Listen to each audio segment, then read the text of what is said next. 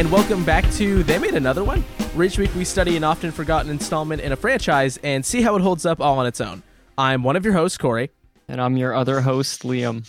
and this week we are revisiting a franchise for the second time, which is something that we've done a handful of times. Have we done it at all? We've done it at least once, maybe. Oh, well, yeah, Halloween, of course. Halloween we double dipped. Texas Chainsaw. Texas Chainsaw we double dipped as well. What else we got? How many other not it's not a super common occurrence yet. We keep managing Yeah. to find new things. And this one is a bit unique because we're double dipping a property, but it's not a franchise by the same, Token. Team. Yeah. Yeah. you know? Um Because previously we did 2007 TMNT, right. And now yeah. we're now we're going back to the 90s franchise. Yeah. The OG. We are we are heading back to the OG. This week we are talking about Teenage Mutant Ninja Turtles 3, which came out in 1993. It's one of the live action trilogy. You know, everyone loves that classic title, The Secret of the Ooze. Everybody loves that one, you know? And uh, this one's not that, but it came after. And um, I'll give a rundown quick, I guess. I feel like lately we've been getting into the like cast and crew rundown really quickly, but there is like a hundred thousand different things I could say about this. So we may as well give it some breathing room. Um, it's directed by Stuart Gillard. It's also written by Stuart Gillard. He worked on a lot of stuff, including Twitches and Twitches 2, which I remember being like a Disney Channel original movie, I think Yeah, yeah, I Um, remember. won a Directors Guild of America award one time, but most importantly, Liam, he directed an episode of Poltergeist: The Legacy. Wow. Man, I forgot that that existed. Did I know that show existed? Had you told me about that? We heard about it on Poltergeist 3, Oh yeah, that's where it came up. which I All right, well, happened to hear yesterday, and then I happened to learn this, and I was like, what a weird serendipitous moment for Poltergeist: that- The Legacy to return that's such a deep cut that I'm learning it for the first time again. all over again. Man, um, we got we got to check that out at some point. I- I'm putting it on the list. The TV show. I guess we've got a couple different TV shows on the list. That's not uncharted territory. Yeah, this way people that are big fans of Poltergeist: The Legacy won't be disheartened that we brought it up and then forgot all about it again. Yeah, and then there's two editors who are fucking prolific. William D. Gordean, who did a movie called Rocket Man. He also did Beethoven's Second, the first Ninja Turtles movie, Smokey and the Bandit Ride Again, which is a candidate for this show, The Cannonball Run 1 and 2, which is also a candidate for this show. And the other editor, James R. Symons, uh, did Tank Girl, which the previous editor also worked on uh, Cobra and Over the Top. The other editor, I think, also did Over the Top. And the cinematographer David Gurfinkel for TMNT3 also did Over the Top. And then James R. Simons also did some Stuart Gillard work, the Naked Gun sequels, the Dan Aykroyd film Nothing But Trouble, and Rambo 3. And that is a tag team. We could watch nothing but their movies for a while. Yeah, the amount of times we've said that. How do you think an editing partnership works? Do you think like one person splices the clip, then the other person presses the delete button?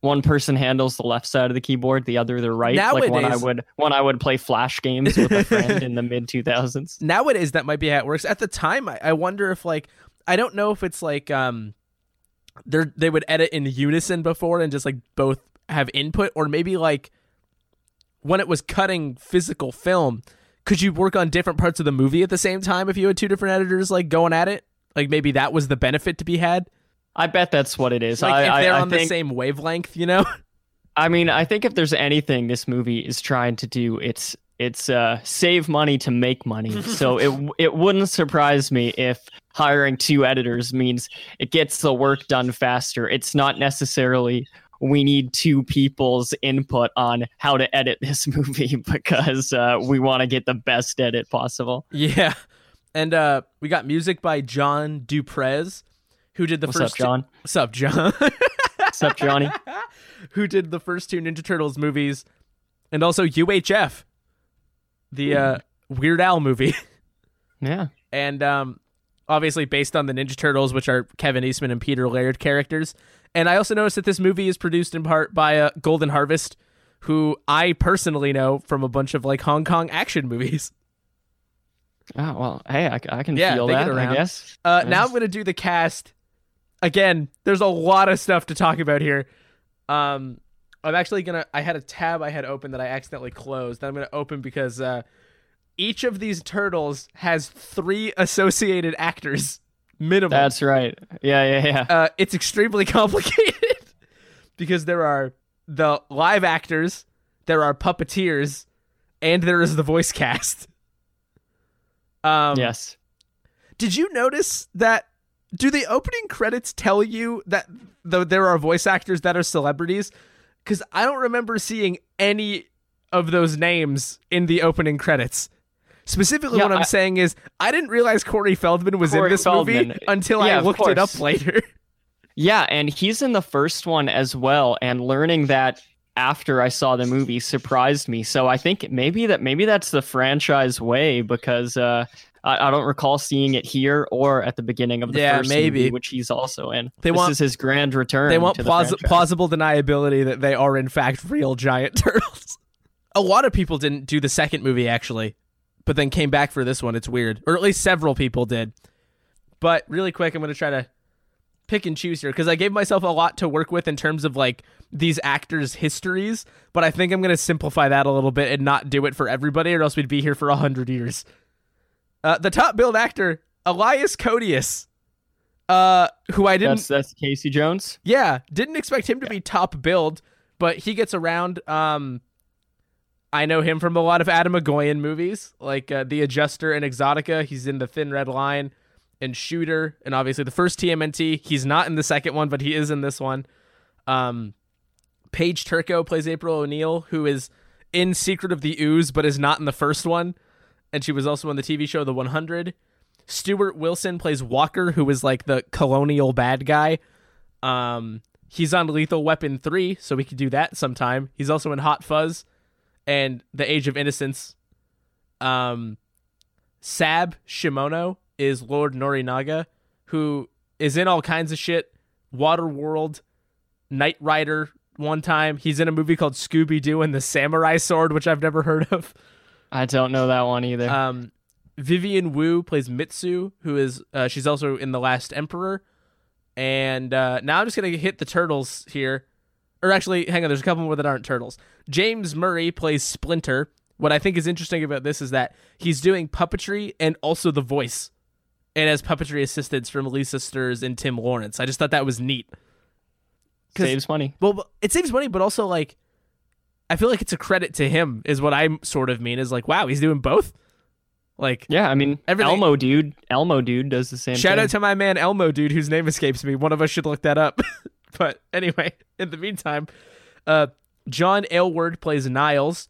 Uh, he was also in the 2010 movie The Crazies, oh yeah, yeah, candidate for the show. and um, Aidan Hanzai plays Kenshin. He was in the movie Gamer, which I love mentioning just because there was a movie called Gamer. Uh, he's credited as Henry Hayashi, but uh, IMDb has it listed with his, I'm assuming, real name. And uh, yeah, so then we got the uh, we've got the turtles. Uh, we've got Mark Caso, who's playing Leo. He has uh, a few Mortal Kombat credits to his name in the stunt category, including plug Mortal Kombat Conquest, the show that I am watching with Neil on our other podcast, MK Have you seen Podcast. his stuff already? Not yet. There I you have go. not seen his stuff yet, so he's coming soon. We can Stay tuned. crossover Stay tuned. You should come on for that one. I think. I think that Yeah, has to be. idea. That's the moment of convergence. Uh, he also did stunts in Hellraiser 4 Bloodline, which we missed by just a hair doing Hellraiser 5. The voice for Leo is Brian Tochi, who is also in Mortal Kombat Defenders of the Realm, which is the animated show. Uh, he's from Revenge of the Nerds. He's in some Police Academy movies. And then the puppeteers for Leo uh, include Jim Martin, who is the face performer. That's how he's credited. Um, then we've got Matt Hill as Raph, who is in Mobile Suit Gundam Seed, and of course I was going to mention anything Gundam related. Beyblade Burst, uh, a bunch of other TV shows, But notably, Liam, he's in your favorite anime. Inuyasha. Yeah. Oh, nice. he shows up in there, and I was like, Is- I is have he- to tell is- you. Is he in Inuyasha? Uh, I don't believe so. Shit. I didn't get the name down. I can look it up. Do we really want to know? That's my that's my favorite character in, in Inuyasha. Yeah, and everybody knows it's it's like lore that that's your favorite anime. And in fact, most anime is just Inuyasha. I mean, it's it's a great show. How could most anime not be? What's your favorite thing about Inuyasha, Liam? I like the main character. And who are they? Oh, Inuyasha. What's like your favorite? what's their like cool? What's your favorite like cool personality trait about Inuyasha's main character, Inuyasha? I like that he's like a cartoon. That's my favorite thing about it. So whenever I just whenever I see you know And those, he's those those Japanese cartoons on the screen, I just know that's my boy Inuyasha. always. Wait, what's your favorite episode? Like, what's a really cool plot point in Inuyasha for you? Dude, no joke.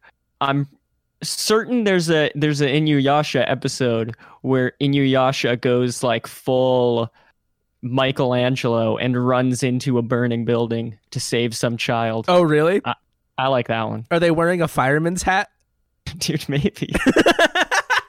there's some there's there was some burning building shit in, in that in that show. In in, that's- in that was my- Inuyasha, that's my. That's when I knew that that show was special. when Inuyasha was special. Yep. And um, your favorite anime, and then Yes. Tim Kelleher is the voice. He's got I don't know a couple movie roles, but nothing super notable. And then um, for Raph, Matt Hill is the in suit performer, and then Gord Robertson. Wait, these credits are wrong. Why are all the credits flipped? Gord Robertson did Mi- Michelangelo face performer. The Wikipedia page has backwards credits for some of this. That's why you don't rely on Wikipedia to write your essays in high school, kids. No wonder I got a 50 on that TMNT three. Yes. Ah, I had all the credits backwards for the Ninja Turtle puppeteers. Fuck. Also, didn't help that my teacher was the former face performer for Michelangelo. he got like dropped from the project. He was really, really like cynical about it. Jim Raposa plays Donatello. He doesn't have many roles on IMDb, but almost all of them are as dancers, which I just thought was fascinating. Voiced by Corey Feldman. I need not introduce who Corey Feldman is. What's your favorite Corey Feldman role? Inuyasha, I think. That's a good one. Are you like seriously asking me though? yeah. Oh yeah. no, it was Um, just a setup for the Inuyasha joke. I knew you were gonna drop. it. Well, it's it's really easy to do. Um, Let's hear it. Let's hear it.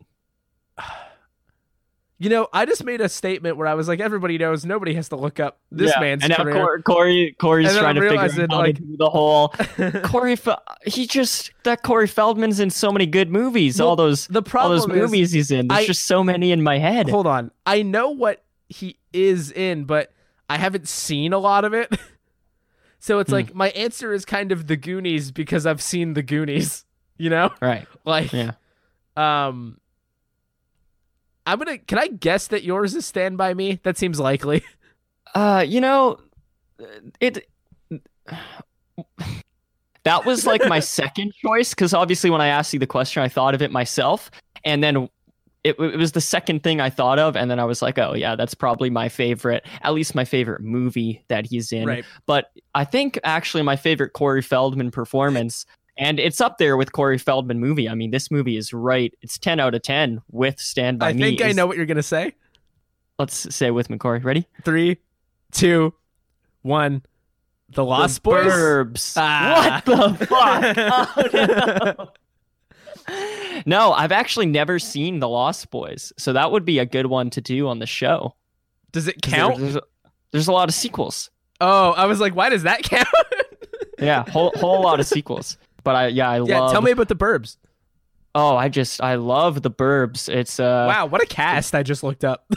yeah yeah it's it's so good um and it just it's got that kind of dark comedy feel um and when i say dark i mean like the vibe of the movie is like it a lot of it takes place at night i mean um rain it has like kind of eerie creepy vibes it's very much like clue um which i just that's a huge watched. selling point for me. Yeah, because both 10 out of 10s. Um, I just rewatched Clue this last week, and so I'm reminded of it. And Clue is just, it's perfect because it's just this great cast in this small setting where they're able to play off each other and something nefarious is afoot, but like it's treated with uh, uh, irreverence, but also the characters have to take it very seriously. And so um, The Burbs is just incredible. It's one of my favorite movies. And Corey Feldman plays a teenager next door that like just wants to hang out with his bros and like is enjoying watching the crazy shit that's happening in his neighborhood. And so he just like comments on it and he invites his friends over to watch what Tom Hanks, the crazy neighbor, is doing, and uh, they order pizza, and he's like, "Yeah, it's the pizza dude." It's it's very Teenage Mutant Ninja Turtle. Like you you can you can see the uh, The you can see why connection. he got cast Yeah. in the parts. Yeah. Um, no wonder that movie's good because it's directed by Joe Dante, Oh yeah. who did I think our mutually favorite film, Looney Tunes Back in Action. Great film. All jokes Great aside, I fucking in my in my memory, I love that movie. I don't know Yeah, if it's good no. still. Does that I'm not count? joking. Can we do that? Yeah. Yeah, we can. Good. We could. Okay, cool, Yeah. great. I'm glad we agree because I was gonna push for it. Um. Anyway, I gotta get off Corey Feldman's Wikipedia page here. Yeah. Sorry. There's the end of the Corey Feldman Power Hour End for of, now. end of the Corey corner. He he was in a Tales from the Crypt movie, so we'll get back to him. And then uh, David Fraser is Michelangelo, who was apparently in the movie Spotlight.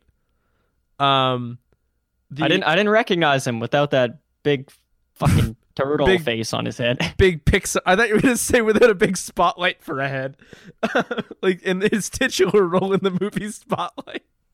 you know that movie? It needs no introduction. It's about that fucking spotlight. It's about that Pixar mascot. Um, he was in Charlie Bartlett. You ever see Charlie Bartlett? No. That's a good movie. I I remember it being good. I liked it when I was younger. Um, he was also in a TV show called RoboCop Prime Directives, which I've never heard of. Um, kind of that kind of sounds like a uh, cartoon. It might have been. It probably was.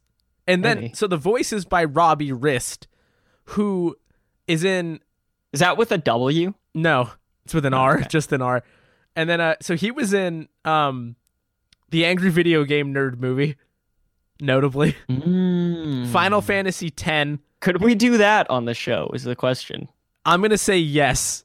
I think we absolutely could. Um, we'll consider it. he was in Naruto and Boruto. oh shit! We just talked and about that. I, I most love that. importantly, yeah, we just talked about Inuyasha. I should have said he was in Inuyasha. That would have been funnier. But guess what else he did, Liam? This is insane to me. So I was talking to Keiki about the Brady Bunch because we're obsessed with the Brady Bunch now. That's just how it happens. And he was telling me that in the later seasons of the original show, they were trying to mix it up and the kids were starting to grow up and this and that. So they introduced this new character called Cousin Oliver who would show up and I don't know, get up to antics or something. I don't fucking know. But this guy, Robbie Rist, was Cousin Oliver on the OG Brady Bunch.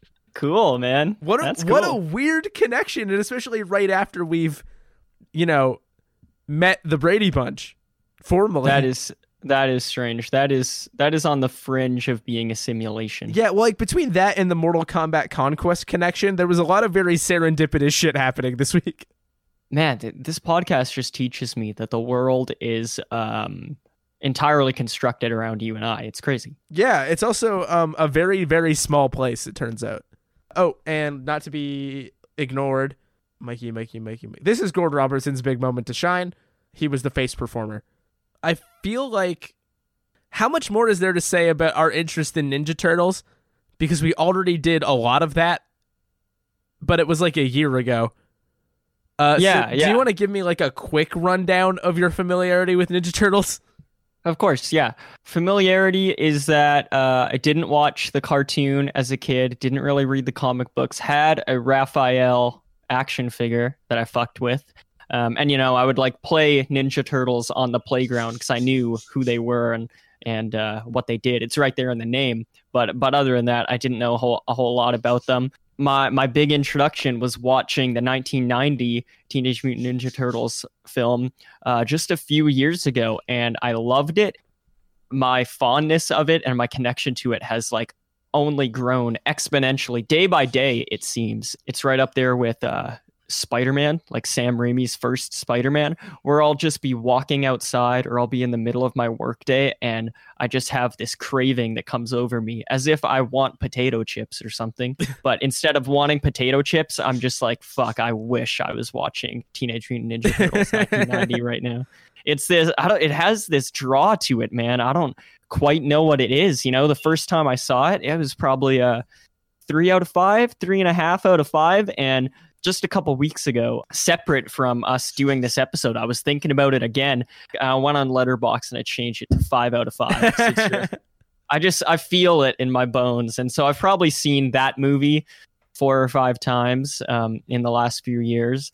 From there, I have seen the entire original trilogy. I, I liked the movie enough. I found a friend who liked it. And so we took one summer night in my basement and we just watched the original trilogy back to back to back on VHS tape. And so uh, this was my second time watching TMNT 3. For me, I kind of know most of what I know about Ninja Turtles purely through like cultural osmosis. I think I've seen the first movie in full now, but I hadn't for a long time. I know a lot of the lore from like videos I would watch growing up.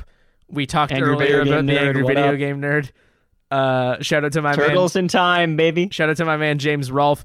Also watched his video on this very film. That was kind of it. Like I know a lot about Ninja Turtles, but not through direct affection for the property. It was more like I just learned about it in the way that I was learning about Godzilla movies or whatever else. I guess all of it was just a James Rolfe education. So heading into watching this because of that video largely, uh, my assumption is that this is like an absolute travesty of a film. And I know like being angry is his whole bit, but like this movie gets absolutely annihilated in that video. Teenage Mutant Ninja Turtles 3 suck shit. Not That's all you need. And the VHS starts to fall out of the sleeve and he has to push it back. in. Oh, and he slaps it back yeah, in. yeah, yeah, yeah. Oh, dude, yes, I actually can't believe I forgot. I watched this video like a month ago, and that fucking amazed me. Everyone has to look this up. I'm not even joking. James Rolfe, Angry Movie Nerd, TMNT3 review. Yes, he's talking to the camera, and he says it sucks shit, and then It's right before he starts to- finishes talking. He, it starts to slide out and he Yeah, slams it, back. it slides down. out the bottom of the sleeve, and he hits it, and he keeps going. So much disdain for the film that he did not do another take. Yeah, and, and well, it's just so smooth too, right? Like it's it's a better performance, more passion than you're gonna see in this movie. I would I would hazard to say. So yeah, so that's that's where you were coming from, right? Is is just that. Yeah, for this movie, it was basically just that. Maybe people doing similar videos at the time also did videos on this movie, and I watched those, but that was about it. So I, I did not hold the movie in high esteem. I'll put it that way. But I also Yeah, didn't know anything about it. I knew that going into it the first time as well. That um, it had a reputation. Uh, you know, I'd I'd heard a whole lot about TMNT two, The Secret of the Ooze. Like you said, everyone knows that title, but The no one really talks no one really talks about the third one and when they do it's just that it's bad. And so i, I was i was uh, in the same place as you the first time i saw it. The bit here is the turtles have to travel to feudal Japan, 1603, to save April, who accidentally got there by mis miswielding a ancient scepter that she found in a thrift store, and it there's mass displacement, and it swaps you with people from feudal Japan. So then Splinter and Casey Jones have to deal with some like ancient. I keep saying ancient, but that's not really the right term. Some feudal Japanese no it's dudes. uh It's feudal it's Japan. some sort of antique what? Uh, she says that in the movie like three times Oh, it's it's some sort of antique i have and then Le- leonardo is like hey what you got there and she's like An it's antique? some sort of japanese antique uh, they had two people editing this movie and they could oh my they couldn't decide what take was best, so they kept them both in.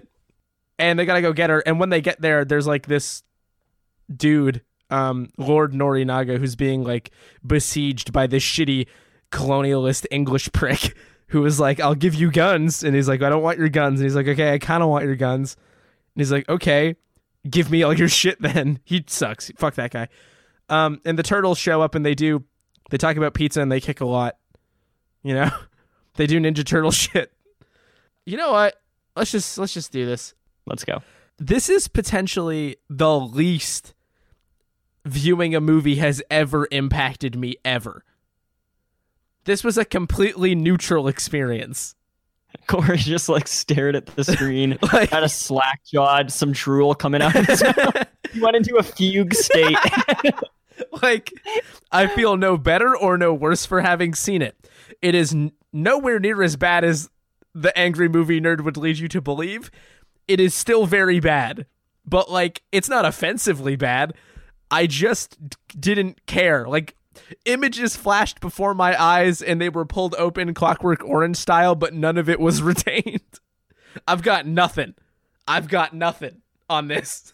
I'm in a very similar boat, Corey. Um, so the first time I watched this movie, it was again at the end of uh, a tail end of a marathon, and so I was I was definitely in the mood. It was on VHS tape, so it had that aesthetic going for it. I was like eating chips with my friend, and we kind of goofed on it. And Big and I chips already guy. Guy loves chips. Keep talking about chips.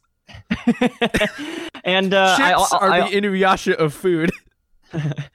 I already didn't like Secret of the Ooze that much. Like that was a st- big step down from the first one as far as I was concerned.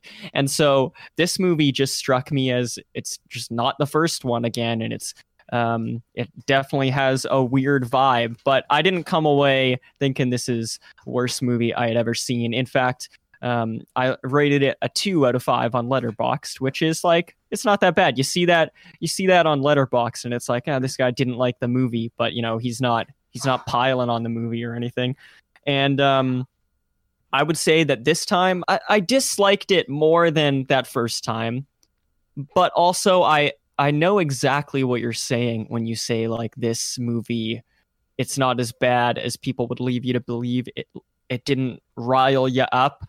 I would say the same thing. It's the more I think about this movie, the more I find things to dislike. Like, well, not even di- like, dislike. Just it's stuff like, that's not good. But like, yeah, stuff that of course good. it's not good. You know, like That that's right. And so as I'm watching the movie, it's not like I'm I'm not getting upset or like really lamenting the use of my time the way I did with uh say the Flintstones 2, which I think is, a pretty comparable film because you have someone coming off the success of an initial property using those characters again even though we don't have the same team happening yeah. and we're just going to throw them into a story and because it's the characters we know then it'll be fine um and that movie is somehow much more offensive whereas this movie is just uh it just coasts right it's It- it- nothing. it- it's nothing. and and that was the plan. I think the filmmakers just thought kids are stupid. We use the turtles again, and uh, we throw some stuff together, and it'll be okay. And so there's no choices that are very offensive because they're not really making choices at all. They keep hinting at making choices. Okay, this movie is about time travel. It, doesn't matter how it works um, at all. We're not going to get into that. Okay, Casey Jones is coming back to this movie. What are we going to do with him? Well, we're not really going to do anything with him. He's going he's going to bop around, but don't worry, he'll play a dual role and he'll be in Japan with the turtles. It'll be so sick. What's he going to do in Japan? Well, nothing really. Uh, nothing. And also like that actor, complete waste of his talent. I like him as Casey. Like, well, as Casey mostly because like he's so New York it hurts. But like, I feel like you've got a lot of talented people here, given nothing to do, and a bad script. So it's like, well, they're not gonna save it. So you're just gonna kind of be here, you know? Yeah, it is a very bad script. It is laced with like it's like 90s pop culture references that aren't meant for kids. So the Hmm. movie just keeps revealing itself to have been written by, you know, The director. 40 like, yeah, like 40, a 40 year old who uh who is just like slipping in stuff that, Yeah. that makes no sense, but it's a reference to the current day and it's uh and then in terms of the mechanics of the story, Hell, Again, I'm a turtle and I can't get up. that was my biggest laugh from the movie i gotta say um, because it's just so It it's so not clever, and it comes kind of halfway through the movie where I had heard a bunch of that stuff already, and so I guess it's almost it's that thing of like something is not funny for so long, and then it just one more you time hit it once, becomes funny.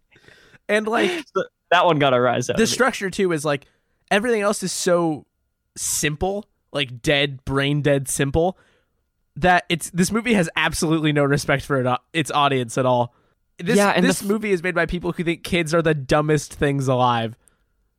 And the frustrating part is that the movie is way more complex than it needs to be on the surface, but because it is so simple, then the complexity just ends up adding up to absolutely nothing. And it makes me think if they had gone even more simple the movie would have been better because the time travel mechanics make absolutely no sense at all. It treats it as if what's happening in the past is happening concurrently with what's happening in the present day. It's like they're two different timelines. Like, I almost wonder what this movie would have been like if it were structured like the Brady Bunch movie. At what point do you get more returns out of basically doing a joke compilation than whatever this is? Like, What's just put the turtles like- in interesting situations. I think that's what they thought they were doing. because, like I said, you get these weird, like, vignette type things where the big one that jumps out to me, I've referenced it a whole bunch, is when Mikey, or possibly not Mikey, but I think it's A big turtle. Uh, he's a big turtle with uh with some sort of disease sores on his body. He runs into he runs into uh, the burning building, and he gets this kid out, and then there's like this pretty elongated sequence of this kid getting CPR, and it feels like it's like a like a Sesame Street episode or something. on a very It- special episode of the Teenage Mutant Ninja Turtles. And then, of course, and then throughout that segment, you get a couple um, jokes that are just like laid on it like a limp noodle. Like when uh, Mikey runs out of the building with the kid in his arms, he says, "Kurt Russell, eat your heart out." And like that's what does the- that even mean? I guess at the time, Kurt Russell did a movie with like a burning building. He must have. if I if I had to guess, Yeah, that classic Kurt Russell film, Inuyasha. Corey. I don't know what we're gonna do with this episode. I feel like I'm out of stuff like, to say. we've done it. That's it. That's it. Like, um, this feels very much like the first time we talked about the Ninja Turtles, where we're not given a whole lot. um, yeah, and that movie was like better. that which movie is was weird. dramatically better. It's weird that it could be on different ends of Uh, the well, spectrum, but because- add up to the yeah, same thing. Quality wise, TMNT 2007 is leagues ahead, but it's as boring. And I guess so. I had seen this movie before, and so I bear the responsibility of. Uh, w- we decided to do this for the podcast. I, I don't know what I was expecting, but if it had turned out a bit different, may, I know what If, I was like- expecting.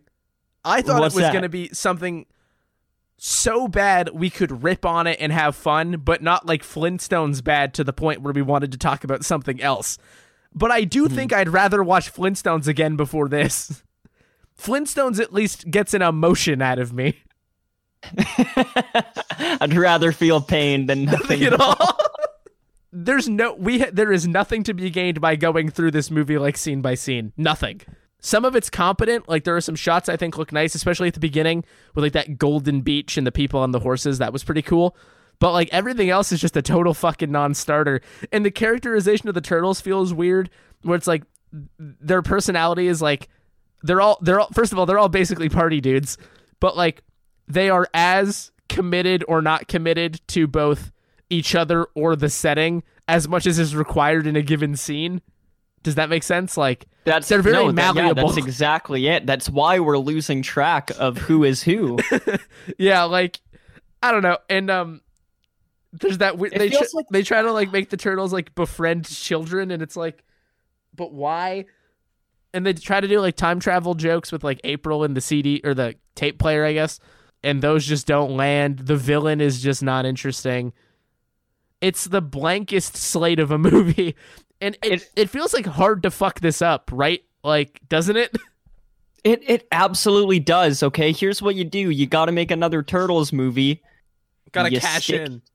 You stick to dark alleys. You stick to the sewers. That way, you can't see so well that you've downgraded the costumes so heavily, and you just make them bop around, solve a couple crimes.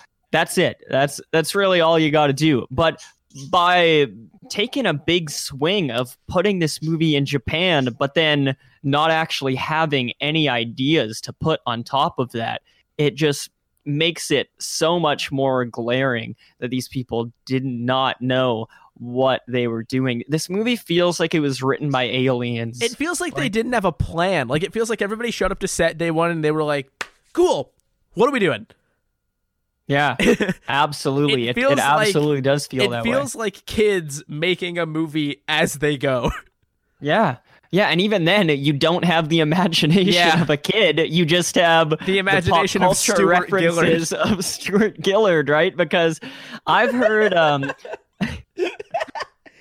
I've heard, I, I've heard some people uh, talk about this movie on podcasts before. They saw it back in the day, and it didn't work for them at all. It doesn't even work on a kid level. I mean, it killed the franchise. This this Yeah. was it. It it we didn't didn't make get another money. one until like 14 years later.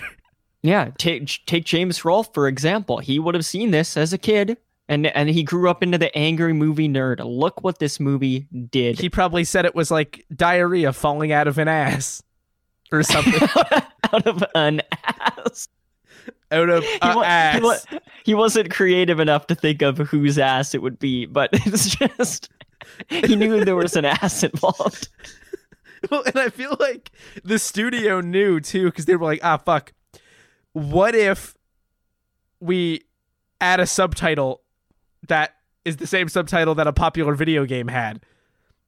Because uh, like TMNT Turtles in Time, the video game, came out in 1991, and this movie came out in 1993. Their plots are not the same, but in some places, this movie is called Teenage Mutant Ninja Turtles 3: Turtles in Time, and it's like that was just hoping that might make people buy it more but it's like there's just this movie is like if you typed teenage mutant ninja turtles time travel into like a movie generator but you unplugged it like 65% of the way through It's oh my gosh, it's so crazy that they're at the third movie and they're already This out of ideas? time, and they're already going to feudal Japan. Um, i do have a couple fun facts about uh the production company that did the new effects the new suits and stuff I would love to hear it, Corey, because I because we're done I talking about the movie i think we've exhausted ourselves, and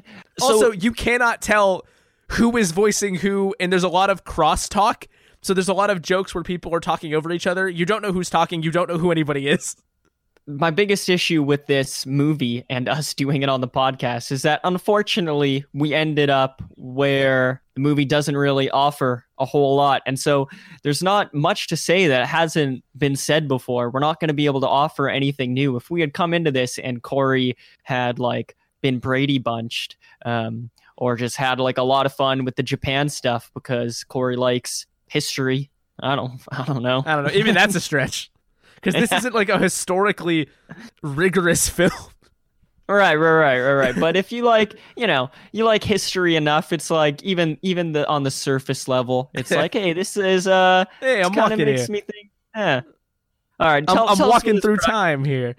Tell us about this production company. There's not a lot to say, but I went to their website, which is looks extremely old. I love that. I Um, love old websites. but there is a phone number Space on it. Jam, Eat your heart out. There's a phone number on it. I'm not gonna call it. Uh, so just go to allfx, like a l l f x dot com. Oh yeah, that does look old.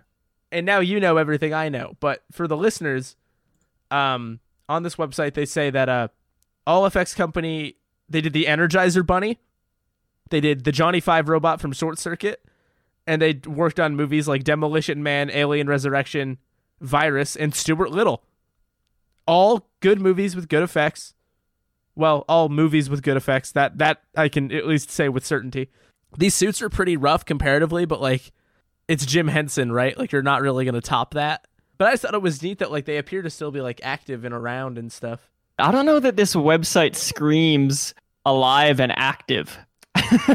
this looks like the web developer and everyone involved in the team died in 2003 Well, and uh, the IMDb webs the website has just continued to live on the Eric Allard, who was name dropped, is literally doing effects on Lovecraft Country right now. well it looks like uh, he has abandoned his all effects pass. He may he- that may be true, though. He also recently did Godzilla King of the Monsters. He helped work on that. Um, I am noticing here though a big gap, uh, in terms of films, uh, from 2009 to 2017. So, oh, he he did some work on Once Upon a Time in Hollywood as well. He's yeah get- we are he's getting around. we are looking at the the website and the resume of a man that does not want to be associated with this stuff anymore. This is a, this is a Sorry, past life Eric. because because here it says Eric Allard enjoys a solid reputation as the creator of a wide range of live action special effects, including. And then we have credentials, and like Corey said, it, it goes from Short Circuit to Matrix Reloaded to TMNT three, and then Energizer it- Bunny. and- and then that's it you know i, I think uh, if he's working on lovecraft country i mean you think he'd want to put it in here but it looks like he's uh he's moved on Yeah, and um, so have we. we should have got him on the podcast We probably could have. We've got contact information right now. That's the last interesting thing I have to say, personally. Um, Hang oh, on. Uh, when we Corey and got I- when we got feudal Japanese guys playing hockey, I thought it was going to be our next Karate Kid monks play bowling, but it really wasn't. There's like they have the feudal Japanese dudes in current times for basically one joke. It's really stupid. and so to tie Casey Jones to like babysitting these people from the past and current day and do that culture shock thing, to then not use that plot at all and just have it for one joke makes no sense. And then the Casey Jones thing, honestly, is what confuses me the most about this movie because it's not a case of we don't have the Casey Jones actor, and so we need to You do, and he's in inexplicably scene. top billed. You have him in and a whole lot of the movie build, Liam. because he, I understand. And he's, barely in, in the fucking movie. But he's Why in is both- he top billed? He's he's the only character that's in both timelines at the same time. I genuinely think the billing might have to do with how much is an actor's face on screen when you're doing like suit stuff too or voice stuff. And that's why like I didn't know Corey Feldman was here, but I knew damn sure that Elias Koteas was here. so to have him as an actor in the past sequences as well, He's gonna take you back to the past. you would you would think that they would then tie that in to the current day somehow, but they don't do it at all. He There's just no. looks it's just a guy that looks kinda like. it's just him. a guy that happens to look like him. but he's got a beard and short hair, which means that he had to go through the effort of growing all that, like growing his hair out long, then cutting it off, or it's a Oh, wig. man. But then he had a beard, Yeah, so I then think- what? It, I I don't know. It doesn't matter. In any case, this movie is the equivalent of drinking room temperature water when you're already hydrated. For anybody who maybe doesn't keep up with every episode we've ever done, TMNT 2007 clocked in at a whopping 46 minutes. I like the thematic consistency of, you know, there's only so much to say about TMNT sometimes, and this is another great example of that. And uh, we can put this right up there with our Tron Legacy episode, our Pet Sematary 2 episode, our Santa Claus episode as being short but sweet. This is one of those episodes where if, if someone were to make a They Made Another One podcast about our podcast, they would talk about this episode. It's like, oh yeah, an they did anomaly. an episode on, on TMNT3, huh? No one, Yeah. no one really, uh, no one really talks about that. Anyway, December is coming up and the holiday season is coming up. And with that, TMAO will be shifting into Christmas mode, or at least holiday mode. They might not all be strictly speaking Christmas movies. You can prepare to get festive along with us. I think it's something that we've been looking forward to. It'll be a nice change of pace, and it will almost certainly give us more to say than Teenage Mutant Ninja Turtles 3. In the meantime, we are going to go. You know what? We're just going to get out of here. We're done. The podcast is ending. I want to thank everybody once again for listening to another episode of They Made Another One. I said that really far away from the mic, I think, and for that, I apologize. I will not be taking it again because, in the spirit of TMNT3, they wouldn't have either. You can find us all over the internet on Twitter at They Made Another, which is all one word, and on Letterboxd at TMAO. You can find episodes on Anchor, Spotify, Apple and Google Podcasts, Stitcher, Breaker, and everything else as They Made Another one. You should also leave us ratings and reviews wherever you can because it's a nice thing to do and you'll feel good. And that's nice. You can reach us via email at tmaopodcast at gmail.com with recommendations for future episodes, questions, comments, and better ways to spend 90 minutes than watching this movie. Our fantastic thumbnail art is done by Jade Dickinson, you can find on Instagram at Jade Sketches. And our soundboard clips, when the soundboard decides to work, are done by Jason DeLine, who you can find on Instagram at DelineMan. Liam, where can people find you? You guys can find my film writing alter ego, Graham the Haunted Marshmallow, on Twitter and Letterboxd. My username is Graham the Mallow.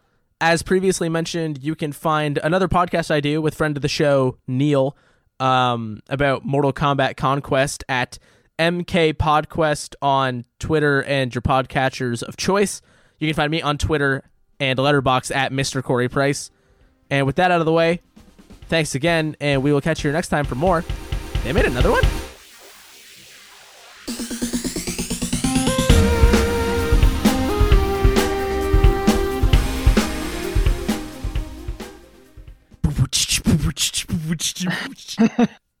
Man, this movie would have been so much better with a mid 2000 soundtrack. It really would have. I almost started the episode with that, but I thought it would have been a bit too jarring. nice. but dude, imagine they should make Billy Talent go to feudal Japan. that would be sick. That would be sick.